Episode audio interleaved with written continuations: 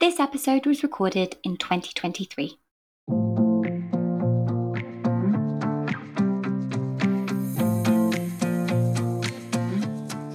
Hello, and welcome to Returnity. I'm Letty Gordon Furs, founder of the Springback Guide. Every week, we'll be diving into the pressing need for better support on women's back to work journeys after maternity leave.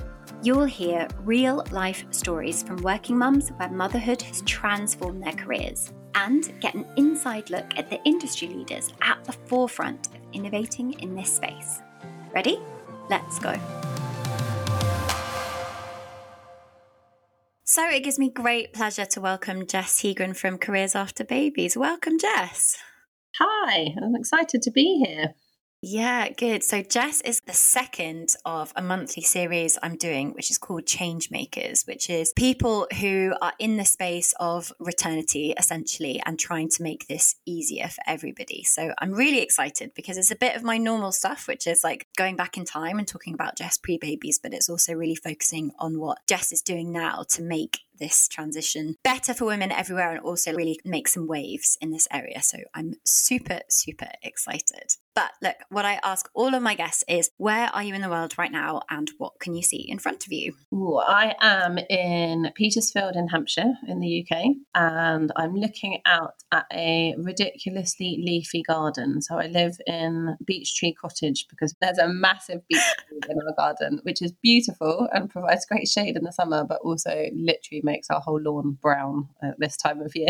so, looking a very oh, beautiful garden. That sounds really nice. So I'll just describe how we know each other. So Jess and I know each other because we went to an amazing event run by a very new company. It's a startup called The Herd, which is all about making nursery fees affordable for parents via workplace nursery schemes and they help navigate that for workplaces. So shout out the herd firstly. And but also mm-hmm. they organized an event in the House of Commons called No Parent Forced Out. And Jess was on the panel and I was so inspired by her talking that we caught up afterwards. And I just thought, I think there's a real story in here and I was just desperate to get it out. So tell me about your family unit. Who is in it? So there are six of us in our family unit. It's very much chaotic. When you asked me what I was looking at, I very purposefully looked up over my screen because I'm actually surrounded by dirty socks, toys, high chairs, bits of old food crunching underfoot that I haven't had a chance to sweep up yet. I have four children. my youngest has just Wow. been two, and my eldest has just been nine. So I've got three girls and a boy. And then I have a wonderful, ever patient husband who is very much in family life 50 50 with me. A lot of the time we have to do together because there's so many children and life is obviously so hectic. You don't want to ever come near my house between the hours of four and seven. You'll very quickly find again. But yeah, it's six us. Uh, wonderful. But my God, is it chaotic? Four is just bananas. Like even three, I feel like is really pushing the boat out because suddenly you're outnumbered by the kids. Four is really Yeah. brave. Like I'm incredibly impressed. I always say to people, there's no real difference between three and four. So, like, I think if you have one child, I feel, and not to be unfair to anyone, this is just my reflection looking back. When we have one, we could maintain, yes, life changes, but you know, you can still go out and it's quite easy to ask someone to look after one. Two, you're a bit more in it family wise. Three and beyond, it's just life is all about the children and it is it's just chaos.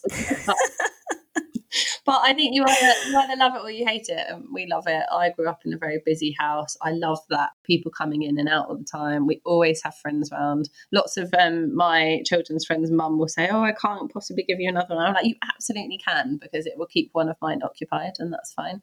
I just, we're very much more the merrier in this house. Oh, that sounds like a heavenly house. I want to come. We're not quite very proud, and not so much. Yeah, yeah. Well, and this is the thing, right? Because it must make the contrast between what life was like pre babies and what life is like now just absolutely massive. It must feel like the biggest gulf. So tell me about your life pre babies. What were you doing work wise? Oh, life before babies. Uh, do you know, it does genuinely feel like a completely different lifetime. And we moved when we had children out of London, as lots of people do. But I think I was 38 and a half weeks pregnant when we moved house out into an hour outside of London. Oh my that god! Sort of demarcation between pre-baby and post-baby was even more but it worked. We wanted to bring up our children near our family. They're all based down here near us. So, yeah, it was very intentional. But life before was lots of traveling, very committed to my work. So, I, at the time, was strategy and distribution director for one of the UK's biggest insurance companies. I had worked exceptionally hard and was one of the youngest directors in the group. There's about 15,000 people in there. In my division, I was the only female director, only female board member, a good 10 years younger than everyone I worked with. I was proud. Yes, I still had my imposter syndrome moments, as we all do, but you know, I was proud and I'd worked hard and I would work ridiculously late hours. I had a few hundred people working for me, half a billion pound of premium I was responsible for. That was my life. I was completely committed to my work. Yeah, I mean, it's clearly really important to you, but insurance, it's not the most uh, glamorous. Is that fair to say? What took you there? Because that's something in itself. So I did my university degree. It was a really interesting one. I think it still runs actually through Nottingham Business School, whereby you did a year at uni, so your first year, and then your second and third year you did in industry whilst she was ah, studying. Oh, yeah. So I think it was every six months we would go back and do a three week study block where we would cram basically a semester's worth of work into those three weeks and then take the exams at the end. And then we'd have coursework alongside, which sounds like a lot. But actually, what it meant was that by the time we came to graduate, only after three years, you already had two years of experience in industry. And they had companies that they partnered with, but I wanted to be closer to home. So I didn't particularly want to stay up north around that area. So I secured my own placement through a local company, which was an insurance intermediary. But it wasn't very insurancey, which sounds silly, but I used to do business development for them. And then a few years later, we were then bought by a proper insurance company, if you like. So we were bought by Churchill, and then Direct Line bought Churchill, and then RBS Bank bought them. I had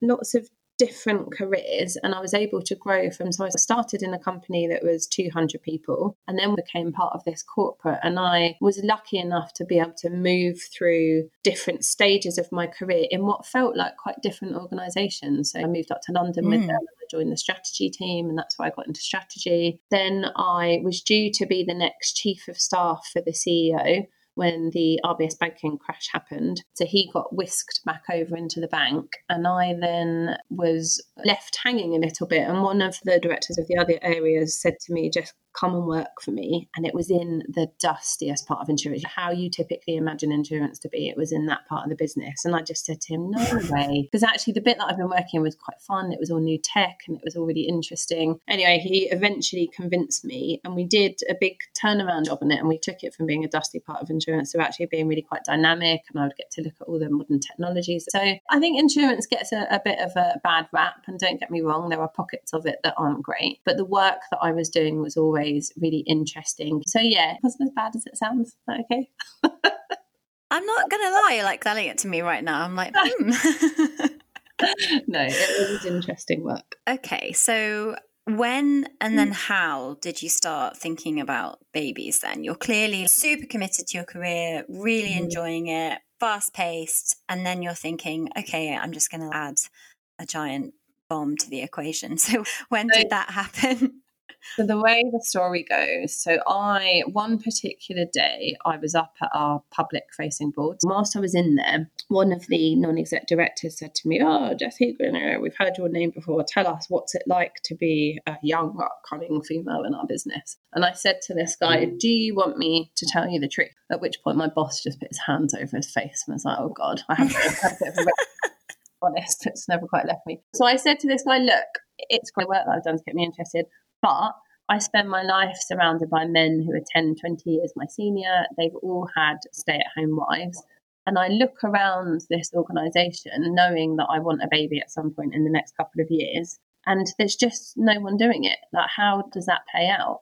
And they all mm. sat there in silence for a minute and kind of said, actually, you're the type of person that we need to do something about. And they asked me to set up one of the first diversity and inclusion committees. I think it was one of the first in the industry, actually, which was cool. That's really cool. Yeah, I worked with one of the directors at the time and we got that up and running. What year was this, if you don't mind me asking? No, so this was probably about 11, 12 years ago. So, yeah, probably 2010, 2011, okay. around that time. And I led the gender and working families part for the remainder of the time that I was employed by them, actually. Then I fell pregnant a couple of years later. And I, knowing that I was obviously in such a male dominated environment, I didn't want to take more than six months and risk someone else taking my job and then moving me to a different part of the business. So I took five and a half months maternity leave, which frankly wasn't long as we as we all know it's not it was my first baby i was going through this massive personal change. And i found it really hard that really hard going from professional person star at everything to being at home all the time with a baby with no routine. I think i hadn't realized quite how wedded to some sort of structure in my life i was. So i relied very heavily on baby tracker apps and that type of thing just to try and bring some sense of normality i think to my life. Mm-hmm. and i found that transition exceptionally hard. So i think hung on to work as a bit of a, oh, maybe things will go back to normal at some point. But then when I did go back and I phased back, there were some good sort of policies and stuff in place, but just didn't know who I was anymore. I, I remember I would just sit in a room and everything had changed and everything had moved on. And the strategy that I had written before I went off had morphed into something else and no one really caught me up on it and someone else had take, taken responsibility. And I found it quite hard to try and weave all my way back into it. And the other thing was being the only female. I didn't want to be the weepy woman in the corner who wasn't performing like she used to. So I just kept a lot of it under wraps, but I would just go home and cry most days. Mm. And I mm. let it go on for a good few months. And then suddenly I thought, I know how I can get out of this. I can have another baby. And this time I'll take a year off and I'll forget about work completely and I won't have to be in it anymore. And that's what we did. I mean, oh my God, so much in what you've just said. And I think mainly as you were talking, I just felt just such huge empathy. And I think any women who are listening who've had babies know exactly the set of feelings that you're talking through. I mean, even down to the baby tracker apps and stuff, and trying to inject structure mm. onto something so incredibly unstructured and blowing apart of your world. I mean, that was me completely. Um. The sleep that I had was so bad with my eldest. I obsessively wrote everything down every single night. I was writing exactly what happened. What time did he wake up? What was the point? I don't know why I was doing it. It was just trying to add order to it. And if you are a very structured, organized person, and this is kind of part of the point of what this podcast is about, which is saying that work and what we do for eight hours a day is or plus is so fundamentally important to our identity. And I think mm. people and workplaces, especially, really underestimate what has happened to their employee when they have a baby and then they come back. The losing confidence and then letting things slide and then sitting there quietly resentful and I mean, Peanut, I don't know if you've seen it actually. A friend sent it to me yesterday. They're doing this campaign called the Invisible Mother Campaign. And it's all these amazing pictures of mums doing like mum things and their faces have all been removed. It almost got me quite emotional looking at it because it's like, that is how it can feel. And it sounds like that's exactly how you were feeling as well. It's just like, where do I fit in? I just feel invisible. Dizzy Martin said it to me. You go from being you're this professional person with big ambitions and you know who you are and you know where you're headed to then becoming a mother, which is so obviously extraordinary as well. But looking at it through a professional lens, being a mother with zero structure. You don't know what you're doing. It's like starting a new job, except there's nobody there in the room with you and there's no instruction manual, and somebody could die if you do it wrong. It's that. so true. to smash the two things together and be able to function really well at full capacity on both. And I'm the harshest person of myself, as most of us are, but I really berate myself if I don't do something well. To having gone from top performer doing everything by the book and being brilliant to then not being able to give the time to be able to do that.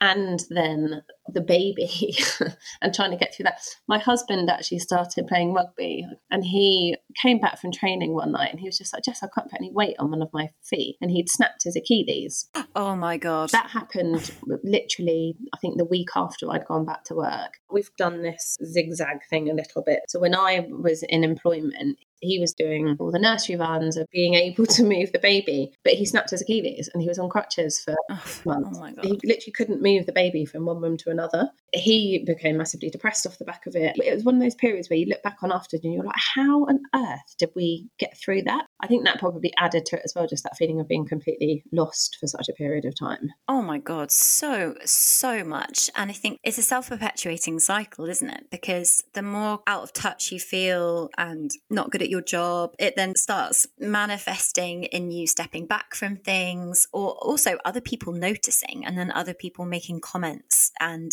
even if it's not to your face, you feel like it is behind your back. And we know there is discrimination in the workplace against people who are pregnant or who have had babies. And it, it's very hard when you see all the generic comments people can make sometimes coming to life where it's just oh you're just not as committed and it's well I, i'm not and it's it must have been really hard I did this weird thing again, setting back on it with the value of time, where I would be in the room for the important conversations, so the board meetings and the, the monthly excos and all that type of thing. But I went through a bit of an epiphany of realizing that I possibly hadn't been the best line manager in the past, which I think again is something lots of people do after they have children, realizing how I'd probably only ever prioritized task over my behavior. So in many ways, I became a much better line manager during that period because I would almost hide within my team because I felt a bit safer with them and I would get much more involved in that side of things. But actually, when you're operating at that level, I never really heard directly from anyone you're not committed in the same way because I think I was still there in physical form, if not contributing.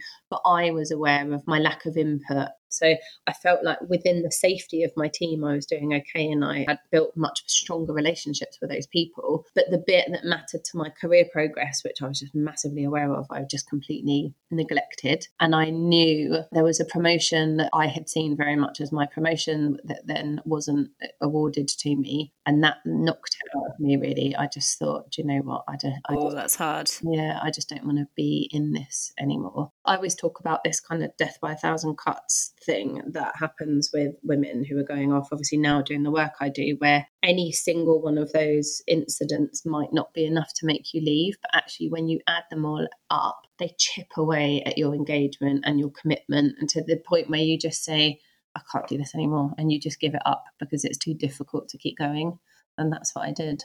I know that you said that you felt really depressed during that time, but when you were at home with the baby, was that your safe space or was that also not a safe space for you? It wasn't. Obviously, my husband his legs, so that part wasn't great. And then on Friday, so she's a funny little character, my eldest. It would take me all of Friday to get her to like me again, as the way that I always put it. So she'd be all like, Daddy, Daddy.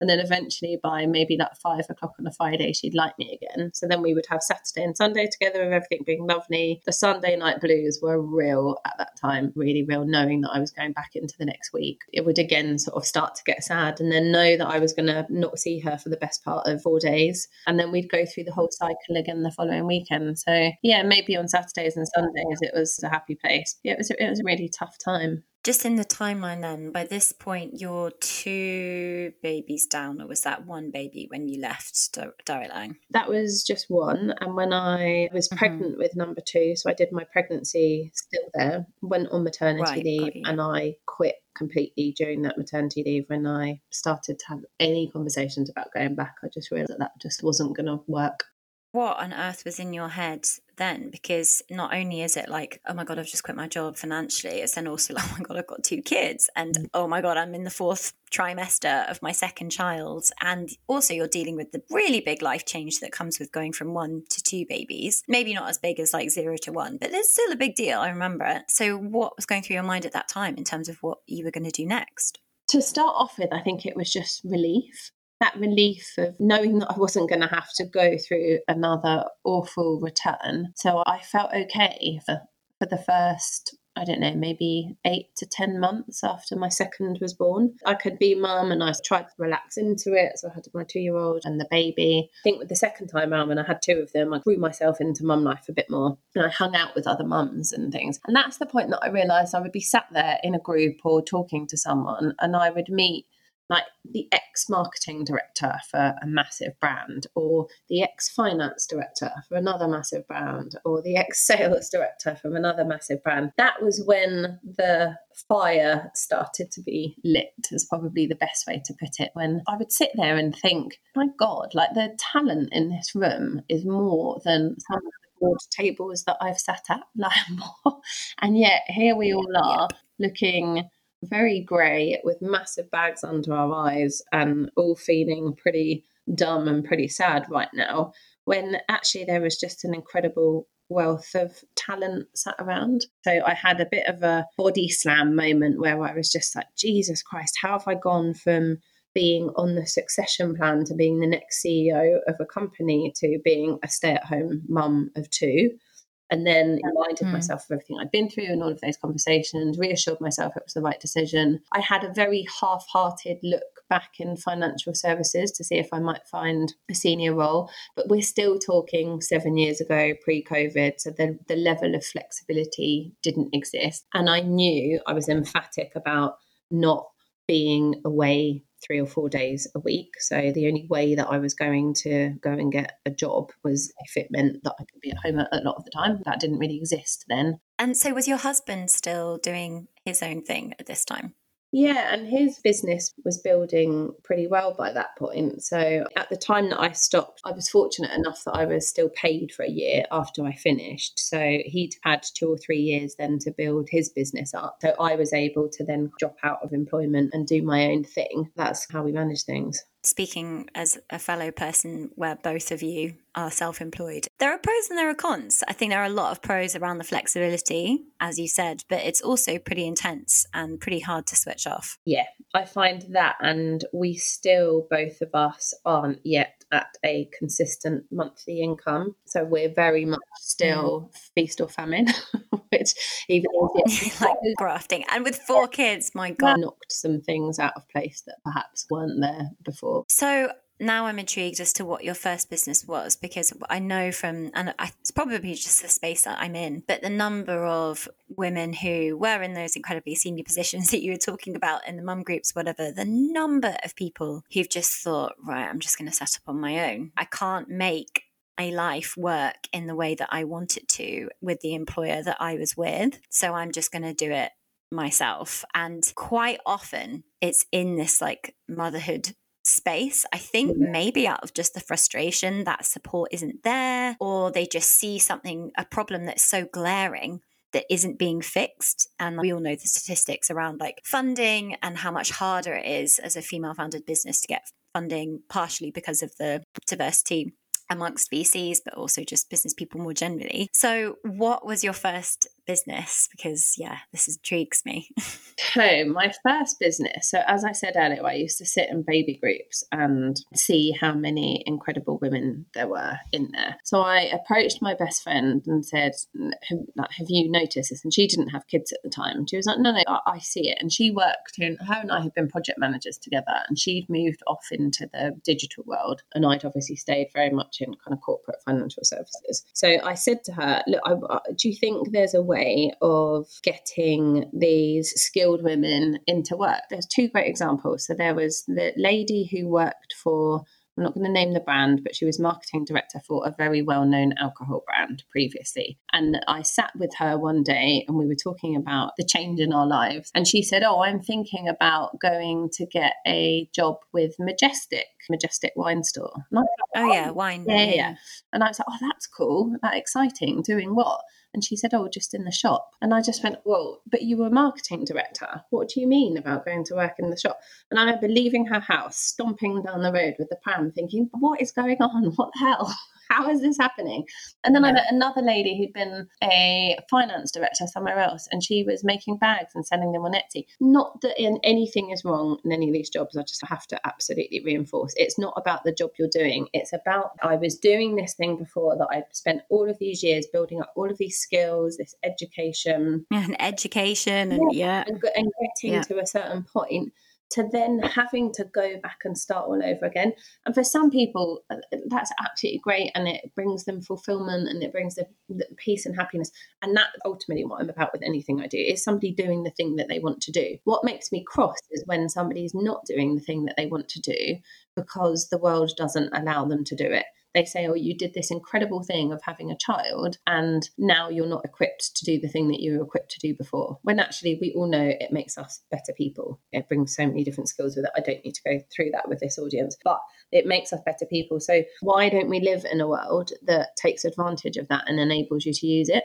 So, what I said to my friend is, Do you think there's something in there? What if we could help all these amazing skilled women find work doing the things that they want to do. And she said, Yeah, okay, I get that. And we had a few conversations. We tested the waters a little bit and thought there was something in it. Then I had the epiphany one day when a friend of mine rang who has, is a very successful entrepreneur. She's absolutely amazing. And she had this situation whereby something had happened with the finances in her business. And when I said to her, Surely your FD should be on all this, she said, Oh, I don't have one. I can't afford one. And I was like, What? You're an established business now. Surely you must have someone looking at it. And it turned out she had this very junior bookkeeper and they'd missed it. And I said to her, Look, why don't you just hire a mum, maybe four hours a week or, or four days a month, however you want to do it. And they could be that to you. And that was my kind of light bulb moment thinking, oh, I wonder if I could build a platform which connected smaller businesses with skilled mums on a part time and flexible basis.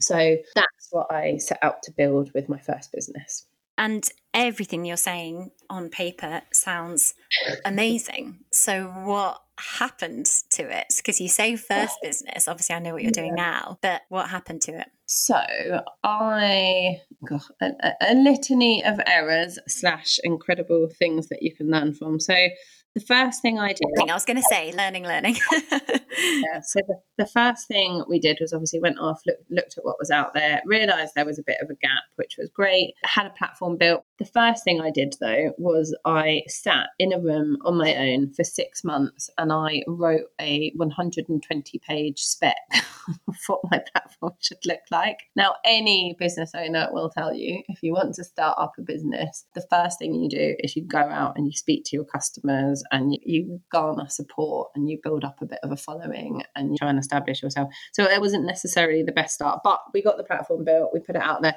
and actually we did really well from a brand point of view and we built up quite a good following. We launched the business and then a month later, in fact, it wasn't even a month. I think it was about two weeks. COVID hit. Excellent. Yeah. If you're going to be out there asking small businesses to spend money to hire people, let's just say that the timing wasn't ideal.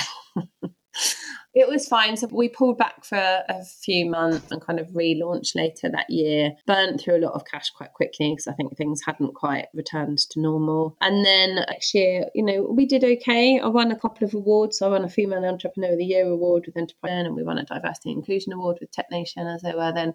So we had we had some great coverage. But I think if I was to reflect back on where did we go wrong, it's we didn't test things with our customers enough. So we didn't go out. We were were d- doing a bit of stabbing in the dark without identifying exactly who we would go after.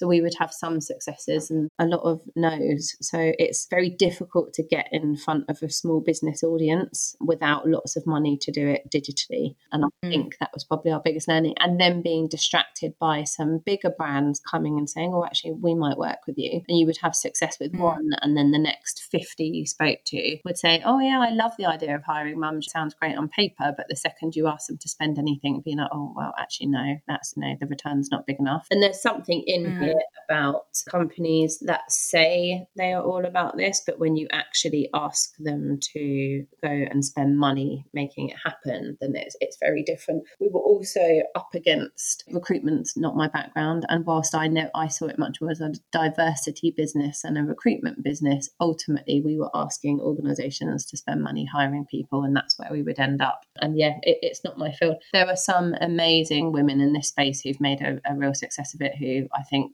are absolutely fantastic. So I will always say to people if you are out looking for flexible and part time work, you must check um, Elizabeth Willetts's Find Your Flex, Nine to Three Jobs, CJ Talent, 10 to 2. There are some extraordinary women who have been through exactly like you said, they've been through an experience and they've gone and set something up and made a real success out of it. Fortunately, mm. I couldn't do the same. But I think what it did was set me up for everything that I'm doing now, established me as a bit of a voice in the space. Somebody said to me very early on, make yourself a thought leader. That's going to be the key to your success. And I heard that, listened to that, and put a lot of time into making that happen. Yeah, absolutely. And also, it's just such a good way to be actively listening to people all the time and seeing what else is out there and see what resonates with people. And that's one of the big pluses about social media, right? So it's pretty real time feedback as to what people think. So, yeah, I couldn't agree more. Sorry to interrupt. Are you a woman on a career comeback journey or a business looking to empower your female employees during their returnities? Well, let me introduce you to the Springback Guide, a revolutionary digital coaching product that's changing the game for women and businesses alike. Our Springback Guide is designed to help women go back to work feeling happy and confident. It's like having a personal coach right on your phone, guiding you every step of the way. Plus, now here's the real game changer it costs just a fraction of the price of conventional coaching. No more time consuming and expensive coaching sessions. With Springback Guide, we're putting the power in your hands, right where it belongs. We're not just changing the game, we're changing the way women and businesses consider returnity. So, if you're looking to make your career comeback with confidence, or if you're a business looking to empower your female workforce and want to find out more, visit us at springbackguide.com or follow us on Instagram at springbackguide and join the revolution today. So hang on, when did the other two babies happen? What and with those, and how have you made those with what you're doing now? So baby number three happened. Remember when I said I shut myself in a dark room and I wrote a spec? Oh, yeah. I did that whilst I was pregnant with baby number three, which actually, on reflection, is maybe why I did it that way because I don't really like talking to people when I'm pregnant. I go a bit antisocial and a bit moody. and I did that. And then a lot of the building happened whilst I was giving birth and uh, in those first couple of months. So, so that was fine. So, yeah, baby number three, my little boy, was quite young when we launched and we were getting ready to launch and we were planning. And then then we obviously went into lockdown. So when we went into lockdown, I had three children. So my little boy was very young. I had one who just started reception and then one in the middle. Must have been mental. yeah, I'm politely saying. time. Just say it how it is mental. yeah, we were actually quite fortunate in that my sister and her boyfriend were staying with us throughout that because they were in a one bedroom flat. And when it all kicked off, they were with us. So they stayed and ended up staying with us for a very long time. But actually, that was amazing. So we had an extra pair of hands. We were really fortunate enough for, for that to be the case. But yeah, I mean, it was absolutely crazy. And I was trying to kick off this new business and obviously really excited and enthused about it. And then what happened we went we went on the journey. We were into our second year of the business when i had basically said to my husband that i'd always wanted four children. I could have stopped after three but he said, You said you always wanted four. I was ready for number four. This was after lockdown. Obviously, we were all feeling that, or oh, wasn't this nice to have all this family time? And yeah, one extra one wouldn't be so bad. And I said to him, If we have number four, I need to be done with the birth and the breastfeeding by the time I turn 40. And he was like, Okay, let's do it. So I just, we did. Cracked on.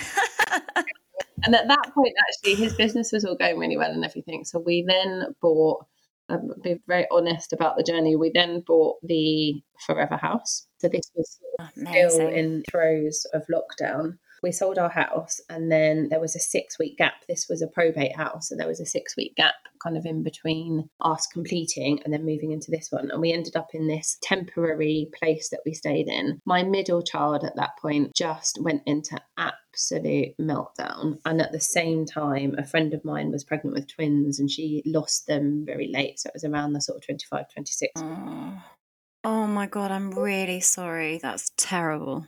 Yeah, it, it, was really hard. And I think when you're when it's somebody who's close to you, obviously it's not the same as going through it, but when it happens to someone close to you and you're pregnant at the same time as well, you feel it very oh, deeply. I'm delighted to say now that she has had a, another baby. So has all worked out, but it was a really sad time for everybody. So yeah, that happened. We were in between houses, and my middle child just didn't react well to all of her stuff being in storage and being in a different house, and she was just awful. Mm. That wasn't the best time, but then we moved into the house, and baby number four arrived safely a few months later.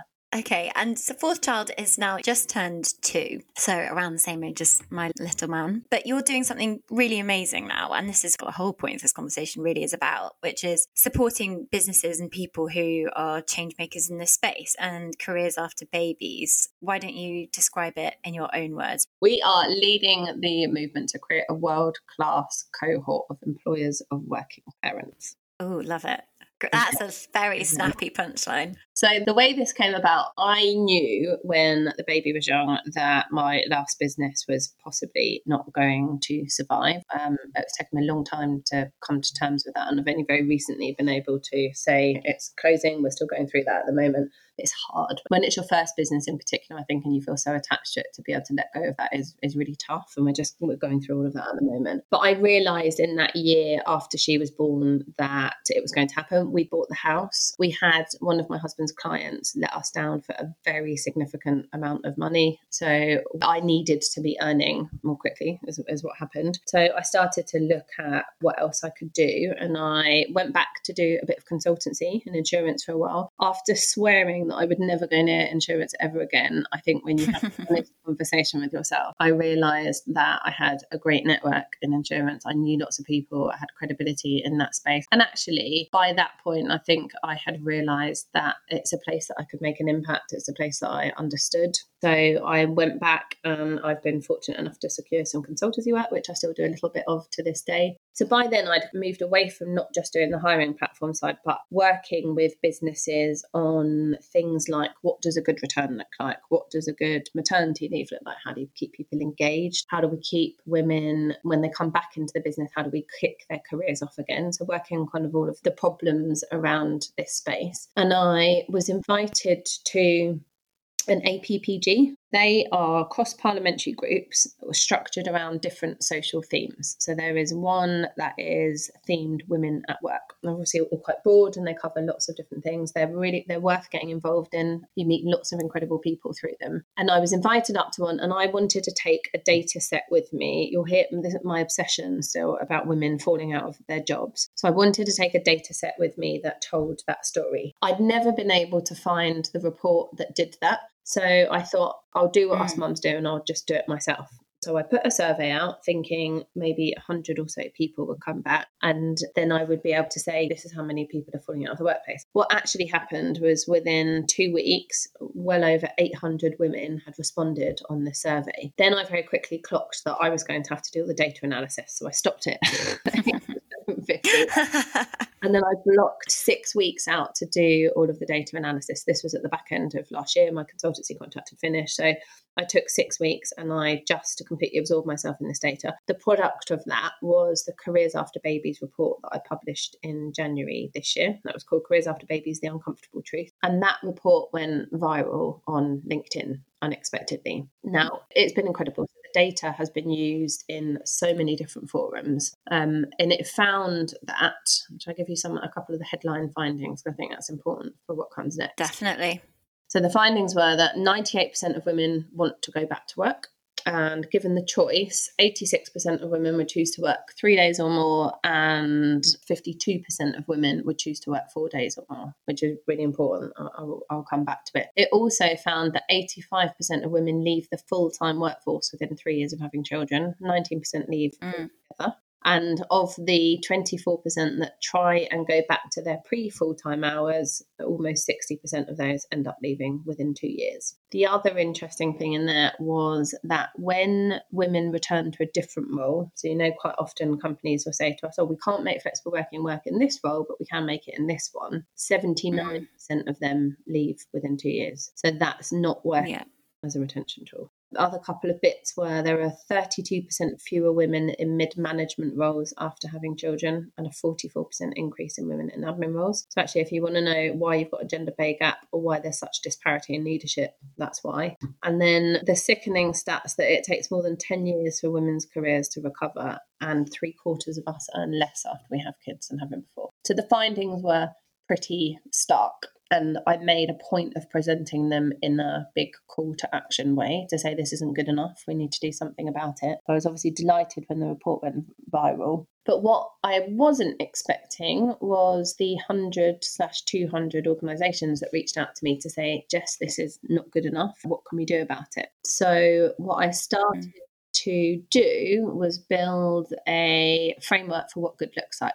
So, in speaking to all of those organisations and all of the research and everything I knew from my diversity work and my own background, and friends and family, build a picture of what a good organisation looks like in this space and how they keep women. And I looked at it through policy, process, and practice because everyone focuses on policies, and yes, they're needed, and yes, they're a sign of your public commitment. But actually, it's about how an organisation behaves with us that makes the difference and determines whether we stay with them or not. And we, yeah, now developed a framework with 75 proof points around seven key themes. And we go in and do a huge data analysis. We look at employee opinion data and then HR proof points to determine where an organization is at the minute. And then we roadmap with them to get them to becoming accredited. So I sit down with them and say, right, here's the stuff you're at, here's the stuff that's not so good, and here's how we can fix it. And then I, I basically work with them for a period of time to get them to becoming careers after babies accredited. Oh my God. And that's why I wanted to talk to you because this to me really is change making. And even just that report went viral and that you had companies reaching out to you. I mean, I think a lot of women spend a lot of time, I think, feeling like you're just shouting into the abyss and that nobody is listening. So I think to have people reach out to you, I think is really exceptional and really special. And yeah, I think positioning it as a call to action is absolutely right because the statistics are terrifying. And I mean, I'm sure that a lot of people saw the Guardian article the other day about there was a report published recently, I think by the Fawcett Society, saying that 250,000 women, well, mums, have left the workforce because of childcare costs or like childcare arrangements. And it's just this just isn't good enough. And this is a crisis. And it just just feels sometimes like nobody is listening. And I do think that this is one of the biggest HR trends that's going to be coming up, which is considering the holistic journey of a woman of childbearing age, for want of a better like term, in your organization. Because otherwise, there is no point hiring them in the first place. If you are just expecting them all in their 30s to drop off a cliff and never come back again, what is the point? What is the point? And I think, yeah, anyway, sorry, can get me ranting now. We should all be really cross about it. And it's this thing, isn't it, that it happens because it happened to you and it happened to your best friend and it happened to your sister or, or whoever. But actually, I think what the data did for me was demonstrate on what massive a scale it's happening on. And that's what it's done for a lot of people to make them sit up and say, oh my God, actually, when you see it in these stark terms, it makes a massive difference. And the work the Fawcett Society and Pregnant Then Screwed are doing is absolutely incredible. Isn't it? Yeah. raising the profile of this. We all need to keep shouting about it. What I'm trying to focus on is that, and how do you fix mm. it? Because I think there are lots of massive amplifications of it, and it's amazing. And we should all shout and we should be cross. What I want to do is say to organisations, it doesn't have to be like this. You can keep women in your business, and it is worth hiring them. And actually, there's some research coming out of Australia demonstrating that they're a bit further ahead on the share parental journey than us. And where their men are taking more share parental leave, they're starting to face the same issues that we've been facing for years. So that will come as well. So we're trying to address that whole issue and saying it doesn't have to be like this. Mm. And that's why I talk this world class cohort. So actually, let's get a group of people together, let's nail the solution, make sure we've got it right, and then inspire other organisations to do the same. Mm. The other interesting thing, actually, so we've had lots of big organisations get in touch, but I've also surprisingly had loads of smaller businesses get in touch saying we want to be part of this and we want to do it. And the way that we have structured the data analysis and things doesn't work. So for them, they told us they're either brilliant at this and they want a badge to show it, or actually there are an organisation that say saying we want to grow in the right way, or it's a mum run business and they say we want to make sure we've got all the good things in place. So mm. we've literally just, you're hearing it here first. And uh, 24 hours ago, I launched the Careers After Babies membership and the Careers After Baby certification for smaller businesses. So you basically can, via our site, you can log into a portal that gives you everything you need to become an amazing employer of working parents. So there are guides in there, there are toolkits, there's templates, there's case studies, there are referrals to some incredible coaches, Letty, little plug for you. Thanks, babe. Um, basically, everything a smaller business needs to grow in the right way, consciously thinking about working parents from day one. Because I think this is what we need to do. You need to catch it at the beginning, and then we need to change some of the bigger, more established businesses to just make them do the right thing on this. I always get challenged on business cases and how much it's going to cost. I'm like, do you know what? The cost of this accreditation is probably the equivalent of the cost of the recruitment fee for you to go out and hire a replacement. How about you exactly. don't do it and instead stop all of the women leaving your business?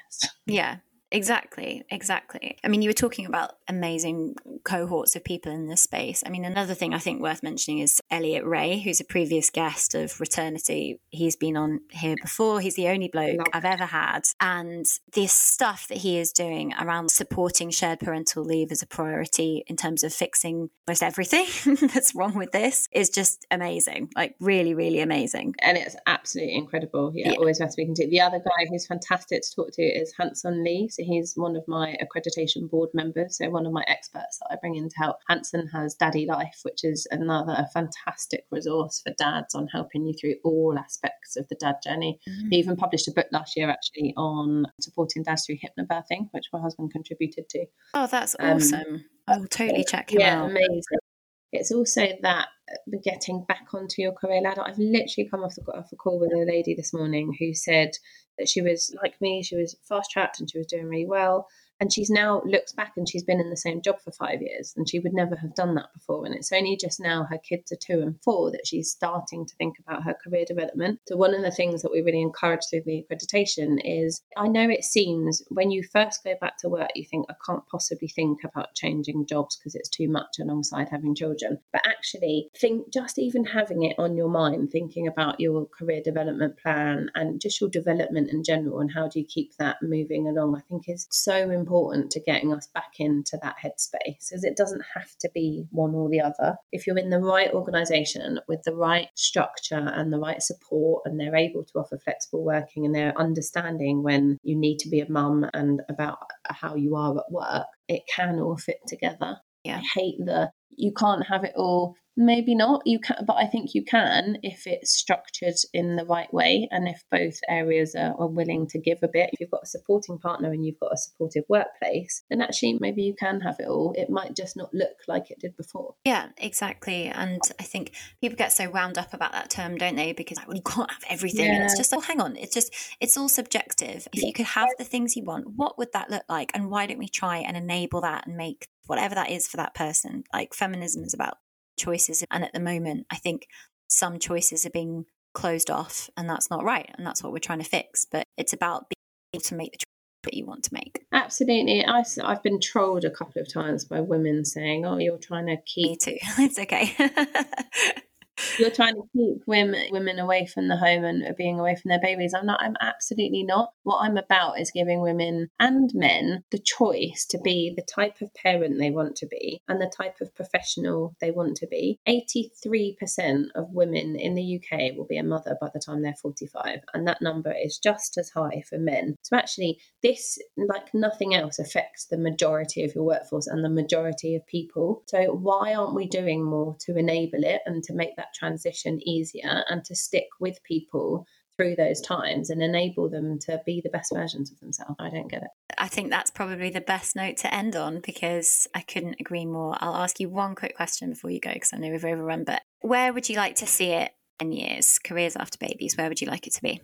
I would like the Careers After Babies stamp to be on every organisation's website who are doing this right. So I want those companies who are supporting working parents to be out there loud and proud about it. And I see it as my job to amplify that. And I also want parents to know my ultimate raison d'etre with this is I want people to be able to have a family and know that they will come out of the other side professionally fulfilled and earning money to be able to do the things that they want to do. That's what I'm trying to do through Careers After mm. Babies. Well, I think it's an amazing mission. And thank you so much for being the second guest on the Changemakers series of Returnity. It's been an absolute pleasure to have you. So thank you so much. Thank you so much for having me, Letty. It's been great. I just want all of the mums out there to know that it's going to be okay. You'll go through some rough times and it can feel really hard and impossible at times, but you can do it. And there are organisations out there that can make this easier for you. So true. All right. Well, thank you so much, Jess. Thanks, Letty. You made it. Thank you for tuning into this episode of Returnity. We hope you found the discussion inspiring and informative. Returnity is about celebrating and supporting women on their back to work journeys. And speaking of support, don't forget about the Springback Guide. It's the innovative and cost effective solution for women and businesses alike. Empower yourself or your female workforce with confidence and success on the road to Returnity. To learn more about the Springback Guide and how it's changing the way we approach women's return to work, visit springbackguide.com. See you next week.